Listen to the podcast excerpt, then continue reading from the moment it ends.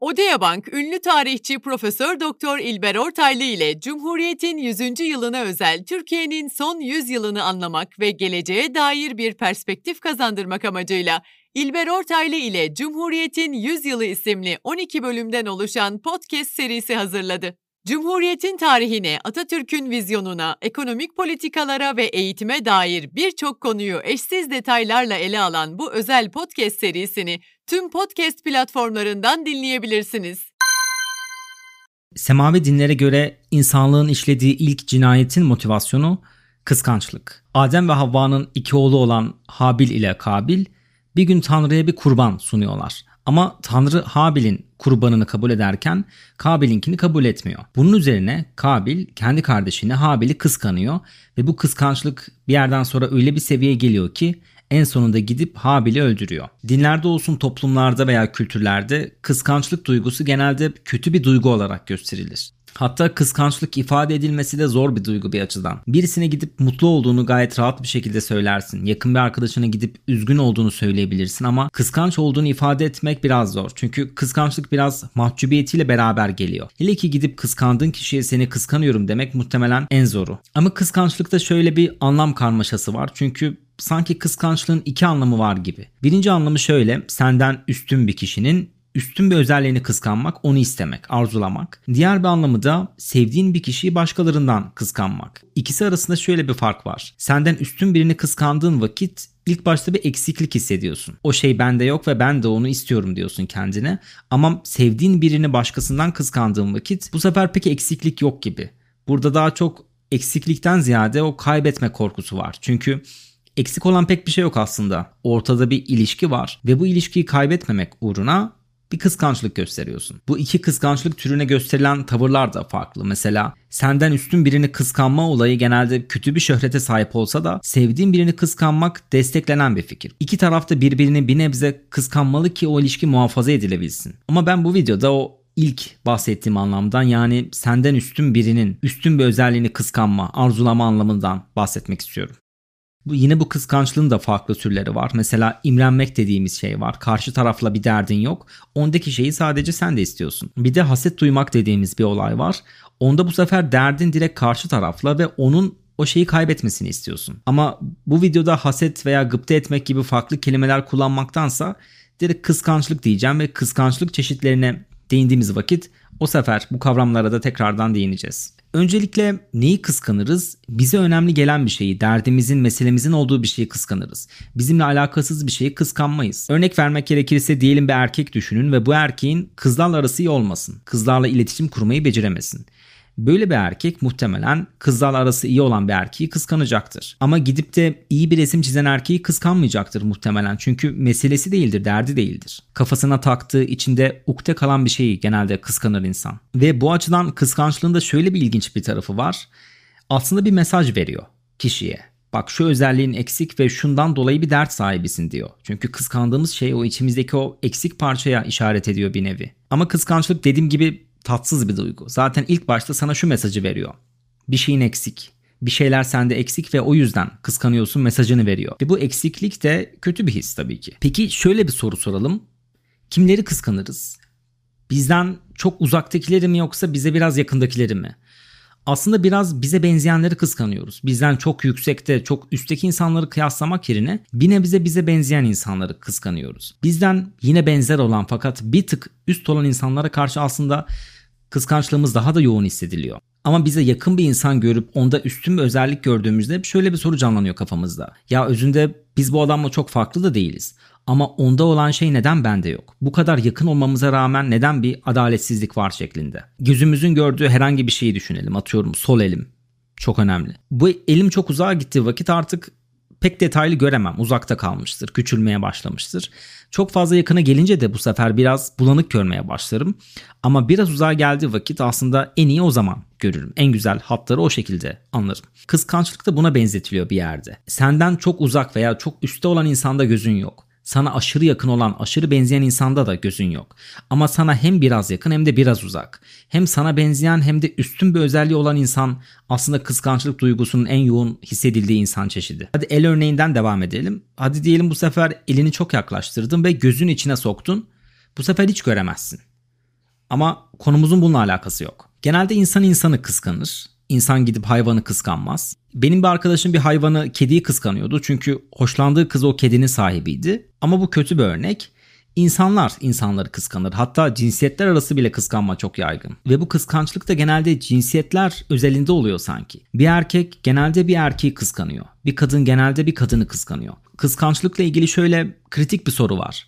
Senin mesela kıskandığın kişiyle mi ilgili yoksa kıskandığın şeyle mi ilgili? Eğer derdin kıskandığın kişiyle ise onun bir şeyler kaybetmesini veya ondaki olan şeyin sana gelmesini istiyorsan bu sefer o haset dediğimiz kavramı kullanıyoruz genelde. Benim meselem o şeyi elde etmekten ziyade karşı tarafın o şeyi kaybetmesi üzerine kurulu. Burada aslında meselemiz o kıskandığımız kişiyle ilgili, o şeyle ilgili değil. Başka bir kritik soru ise o kıskandığımız şeyi elde edebiliyor muyuz? Eğer kıskandığı şeyler zeka, güzellik, yetenek gibi şeylerse bunlara ulaşamaz insan. O kıskandığı şey öyle kalacaktır, ona sahip olamayacaktır. Ama birisindeki güzel karakteri veya sıkı çalışmayı kıskanıyorsa bu sefer ulaşabilecektir. Çünkü özgür iradeyle yapılan şeylerdir bunlar. Tuhaftır ki genelde sanki böyle özgür irademiz dahilinde olan değil de kendi fıtratımızda olmayan şeyleri kıskanmaya sanki insan daha yatkın. Zeka, yetenek, güzellik gibi şeyler. Sarah Protasi Kıskançlığın Felsefesi kitabında bu bahsettiğim iki kavramı da hesaba katarak dört tane kıskançlık türünden bahsediyor. Önce o iki parametremiz neydi onları hatırlayalım. Birincisi kıskandığın kişiyle bir derdin var mı yok mu? İkincisi de o kıskandığın şeye ulaşabilir misin, ulaşamaz mısın? Hadi en basitinden, en temelinden başlayalım. Diyelim ki kıskandığın kişiyle derdin falan yok. Sadece ben de onun sahip olduğu şeyi kendimde istiyorum diyorsun. Ve diyelim ki o kıskandığın şey de ulaşılabilir bir şey. Sen de elde edebilirsin. Bu öykünmeci kıskançlık olarak geçiyor. Bildiğimiz imrenmek aslında. Ondaki olan şeyi ben de istiyorum. Diyelim ki sınıfta çok çalışkan bir çocuk var ama ama öyle artı bir özelliği yok. Sadece sıkı çalışarak bir yerlere gelmiş ve bunu kıskanıyor birisi. Ve kıskandıktan sonra da o çalışkan çocuk ne yapıyorsa kıskanan kişi de aynısını yapmaya başlıyor. En son ikisi de o sıkı çalışma özelliğini elde ediyorlar. Aslında bazıları bunu kıskançlık olarak bile görmüyor. Çünkü kıskançlığa özgü olan o tatsızlık, o neşe kaçıran his pek yok gibi gözüküyor da aslında biraz var. Çünkü kendini o kişiyle kıyaslayınca bir eksikliğini yine fark ediyorsun. Bende bu özellik yok diyorsun ve onun verdiği de bir tatsızlık var. Ama yine kıskançlık türleri arasında en masumu ve en basiti de bu. Ve bence en seyrek olanı da bu. Diğer bir kıskançlık türünde yine karşı tarafla bir derdin yok. Onun bir şey kaybetmesini istemiyorsun ama bu sefer o kıskandığın şey ulaşamayacağın bir şey. Zeka, güzellik veya yetenek gibi. Diyelim bir ses yarışmasına katıldın ve kazanamadın. Başka biri birinci oldu ve bu kişiyi kıskanıyorsun. Burada yine kişiyle bir derdin yok. Onun yine bir şeyler kaybetmesini istemiyorsun ama onda olan şey de sende yok ve asla olmayacak. Güzel bir sesi var, iyi şarkı söylüyor ve bu özellik artık ne derseniz Allah vergisi mi, fıtrat mı, genetik mi bir şekilde ona gelmiş. Sende olmaz. Bu durgun kıskançlık örneği. Bir harekete geçmiyorsun. Öykünmeci kıskançlıkta olduğu gibi karşı tarafı taklit etmiyorsun. Olduğun yerde bekliyorsun. Yine psikolojik açıdan yine sıkıntılı. Öykünmeci kıskançlıktan çok daha kötü bir kere. Çünkü kıskandığın şey elde edemeyeceğin, erişemeyeceğin bir şey. Sıra gelelim şimdi karşı tarafla bir derdin olduğu kıskançlık türlerine. Yani ne demek oluyor bu? Benim asıl derdim karşı tarafın bir şeyler kaybetmesi. Diyelim ki derdin karşı tarafla ve ayrıca o kıskandığın şeyi karşı tarafın elinden çekip alabilirsin. Buna verilen isim agresif kıskançlık. Diyelim zengin bir adamdaki parayı kıskanıyorsun ve onun o parayı hak etmediğini hatta senin hak ettiğini düşünüyorsun. Agresif kıskançlıkta bu kişi ne yapar? Gider o adamın parasını çalar. Hem bu şekilde kendisi parayı kazanmıştır hem de o meselesi olduğu adam kaybetmiştir. Peki ya kıskandığı şey ulaşamayacağı bir şeyse? Hadi para ulaşabileceği bir şey dedik çünkü parayı gitti ve adamdan çaldı. Kişi ulaşamayacağı bir şeyi kıskanıyorsa ve karşı tarafla bir derdi varsa buna verilen isim kindar kıskançlık. Diyelim bu kişi de zeki birini kıskansın. Ama ondaki zekayı kendine alamaz, beyinlerini değiştiremez. Elde de edemeyecek. O zaman kindar kıskançlıkta bu sefer çamur atmak başlıyor.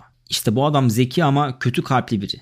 Bu adam zeki olmasına zeki ama iğrenç bir insan şeklinde artık o kinle beslenen bir kıskançlık türü karşımıza çıkıyor. Kitapta bu kıskançlık olayına dair ilginç bir örnek de veriliyor ve o da bebek kıskançlığı. Bir kadın düşünelim. Bu kadının doğurganlığında bir sıkıntı olsun ve bebek yapamasın. Ve bu kadın agresif kıskançlığa düşsün. Yani bebek yapan kadınları deli gibi kıskansın ve onların bebeklerini kaybetmelerini onların bebeğinin kendisi olmasını istesin. Böyle olaylar yaşanmış aslında. Bir kadın kendisinin çocuğu olmadığı için gitmiş başka birinin çocuğunu çalmış hastaneden. Birkaç tane olay yaşanmış böyle. Bu bebek kıskançlığıyla ilgili şöyle ilginç bir olay da var. Amy Klein isminde biri blog yazısında başına gelen bir olaydan bahsediyor. Ve bu Amy de doğurganlıkta sıkıntılar çekmiş ve bebeğe sahip olamamış birisi. Bir gün bir arkadaşı Amy'yi telefonla arıyor. Ve bu arayan arkadaşı da doğurganlık konusunda sıkıntı yaşayan biri. Ve Amy'ye diyor ki sonunda bebeğim oldu. Ve bunu nispet yapmak için demiyor. Şey demek için diyor. Bak ikimiz de doğurganlık konusunda sıkıntılar yaşıyoruz. Benim bebeğim oldu bu da sana bir ilham versin. Amy ne yapıyor peki? Hiç sevinmiyor hatta neredeyse ağlamak üzere oluyor. Normalde ne bekleriz? Bak arkadaşının başına ne güzel iyi bir olay gelmiş. E sen de sevin arkadaşısın sonuçta. Ama burada güzel bir insan psikolojisi göndermesi var. Amy başından beri o çocuk yapmaya olan derdini içinde büyütmüş büyütmüş büyütmüş. Ve ne kadar yakın arkadaşı olsa da birisi çıkıp kendisinin sahip olduğu dertten kurtulsa da insan öyle aslında kolay kolay sevinmez arkadaşı olsa da. Peki şimdi ilk başa dönelim. Kabil'in Habil'i öldürmesine ne tür bir kıskançlık diyebiliriz? İlk başta agresif kıskançlık gibi gözükse de aslında bu tam bir kindar kıskançlık. Çünkü agresif kıskançlıkta kıskandığın şeyi o kişinin elinden çekip alıyorsun. Oysa Kabil bunu yapamıyor. Çünkü Kabil'in kıskandığı şey Habil'in kurbanının kabul edilmesi Tanrı tarafından ve Tanrı gözünde Habil'in daha üst bir konumda olması. Oysa Kabil bu cinayeti işleyerek o Tanrı gözündeki durumunu daha da düşürüyor. Bir nevi işleri daha da batırıyor ve bu açıdan baktığımızda Kabil'in hem kıskandığı kişiye zarar vermesi hem de o kıskandığı şeyi de alamaması onu kindar kıskançlık sınıfına sokuyor. Siyaset felsefesinde de bu kıskançlık konusu tartışılmış zamanında. Ama önce eşitlikçilik dediğimiz bir düşünce biçiminden bahsetmeliyiz. Eşitlikçilik bize der ki işte hak, hukuk, adalet, imkan bakımından insanlar belli kategorilerde eşit hale gelsin. Eşit değere sahip olsunlar. İnsanlar arasında ayrım yapılmasın ve birine daha fazla değer verirken öbürüne daha az değer verilmesin. Eşitlikçilere getirilen bir itiraz var. Bu itiraz kıskanç eşitlikçi itirazı bize der ki bu eşitlikçi görüşü savunanlar her ne kadar iyilik perisi gibi gözüküp yere düşen garibanı ayağa kaldırmaya çalışıyoruz şeklinde bir kisve altına girseler de asıl motivasyonları güçlüğü indirmektir. Güçlüğü daha fazla değer katanı, daha değerli insanı kıskanırlar ve onları kendi seviyelerine çekmek isterler. Derinlerde yatan asıl motivasyon iyilik yapmaktan veya dünyayı daha organize, daha iyi bir hale getirmekten ziyade güçlüğü, üstünü kıskanmaktır. Ama John Rawls'a göre bunun tam tersi yani eşitsizlik çok fazla arttığında insan kıskanç hissedecektir. Özellikle adalet, hak, hukuk anlamında eşitsizlikler artmaya başladığında insan ilk başta kendine duyduğu öz saygıyı yitirecektir. Değersiz ve önemsiz biri olduğunu düşünecektir. Rawls için özellikle adalet konusunda eşitsizlikler artmaya başladığında kıskançlık kaçınılmaz olacaktır. Eğer alt zümredeki bir kişi adaletin, hukukun, değerin hep belli bir özel konumdaki insanlara uygulandığını fark ederse bu sefer onları kıskanmaya başlar. Ve bu eşitsizlik arttığı vakit kıskançlar da artmaya başlar. Rawls için ise bir toplumda kıskançlık artmaya başladığı vakit ve kontrolden çıkmaya başladığı vakit artık o toplumun güvenliği tehlikeye girer. Şimdi elimizde ne fikri var? Bir toplumda eşitsizlik arttığı vakit kıskançlık da artar ve eğer biz kıskançlığı azaltmak istiyorsak eşitsizliği de azaltmalıyız. Ama Benzeev isminde başka bir filozof Rawls'a şöyle karşı çıkıyor. İsrail'de yaşayan sosyalist bir topluluk var. Kibbutz ismi verilen ve tam bir eşitlikçi topluluk. Herkesin gördüğü hak, değer, adalet eşit bir seviyede ve her insan neredeyse eşit değere ve hakka sahip. Rawls'un fikirlerine göre aslında ne bekleriz böyle bir toplumda? Eşitlik gayet güzel bir şekilde sağlandığı için kıskançlık probleminin çözüldüğü. Ama işler pek öyle çıkmıyor bu kibutslarda zamanında yaşamış insanlarla röportaj yapıldığında şunu fark ediyorlar. Eşitsizlik azaldığında kıskançlığın da azalmasını bekleriz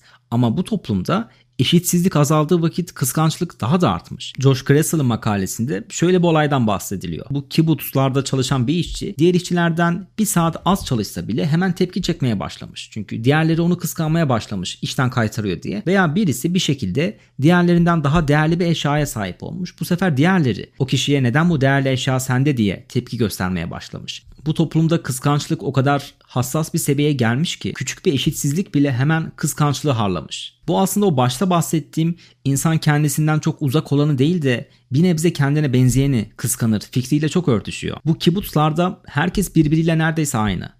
Arada neredeyse değer bakımından hiçbir fark yok ve böyle olduğun vakit herkesle kıyaslama cüretine giriyorsun. Herkesle kendini kıyaslıyorsun ve illaki küçük bir eşitsizlik çıkıyor ve bu küçük bir eşitsizliği yakaladığın vakit kıskançlık birden fırlıyor. İşin özünde Benze ve Gressel'ın John Rawls'a itirazları eşitsizliğin azaldığı durumlarda kıskançlığın da azalmadığı hatta kibbutz örneğinde tam tersi arttığı yönünde. Tabii ki Rawls'un fikirleri sadece eşitsizlik kıskançlık fikirlerinden ibaret değil. Onun adalet teorisi halen tartışılıyor. Bu videoda konu bağlamında sadece kıskançlık hakkındaki itirazları ve fikirleri ele aldım. Onunla ilgili ayrı bir videoda yapmayı düşünüyorum. Kıskançlığın gerçekten çok tuhaf ve kompleks bir yapısı var ve eşitsizlik azaldığında kıskançlık artabiliyor diyoruz da bu demek değildir ki eşitsizlik arttığında kıskançlık illaki azalacak. Rose Harvard Üniversitesi'nde görev yaparken hükümet gençleri Vietnam'a askerliğe çağırıyor ve zorunlu askerlik hizmeti olmasına rağmen gençler askerliğe gitmek istemiyor burada. Peki hükümet nasıl bir karar alıyor? Tamam demek ki aranızdan bazıları askerlik yapmak istemiyor. O zaman şöyle bir sistem yapıyoruz. Üniversitede başarılı olanlar askerlikten muaf tutulabilir ama başarısız öğrenciler paşa paşa askerliğe gidecekler. Ne hikmetse ailesi zengin olan çocuklar yüksek ortalama yapıp askerlikten muaf olurken fakir ailelerin çocukları düşük ortalama yapıp askerliğe gidiyorlar. Anlayacağınız üzerine bu zengin aileler gitmiş hocalara baskı yapmış. İşte benim oğlana yüksek not ver askerliğe gitmesin diye. Baktığında Böyle bir durumda fakir olan ve askerliğe gitmek zorunda kalan bir üniversite öğrencisi gayet de o zengin durumda olan öğrenciyi kıskanabilir. Yani insan aslında birçok şeyi kıskanabiliyor.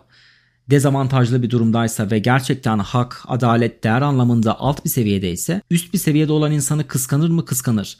Ama o ikisini aynı seviyeye getirsen bile hak ve değer olarak kıskançlığın biteceği anlamına gelmiyor. Ki bence genelde kıskandığımız şeyler öyle hak değerden ziyade biraz karakteristik şeyler.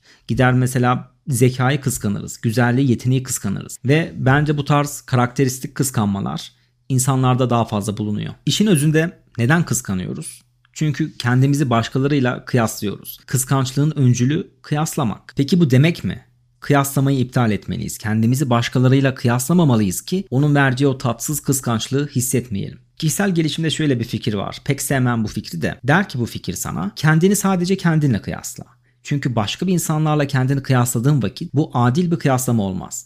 Çünkü genetik olsun, çevre olsun, fırsatlar, imkanlar çok farklı insanlarsınız hepiniz. Ve kendini başkasıyla kıyasladığın vakit adil bir kıyaslama olmayacak. O yüzden kendini kendine kıyasla, dünkü halinden daha iyi biri ol ve böyle devam et. Bu fikir başta mantıklı gözüküyor çünkü her insanın gerçekten farklı şartları var. Bence bunu istesek de yapamayız. İstesek de kendimizi başkalarıyla kıyaslamaktan vazgeçemeyiz. O kibuts örneği bile bunu gösterdi insanlar olabilecek en eşit şartlara sahipken bile basbayağı kendini diğeriyle kıyaslıyordu. Aa bak şu işçi fazla çalışmış, şu benden daha değerli bir eşyaya sahip diye tepkiler gösteriyorlardı. Ve her şeyi geçtim kendimizi başkalarıyla kıyaslamamız, başkalarıyla karşılaştırmamız standart dediğimiz şeyi belirleyen etmen.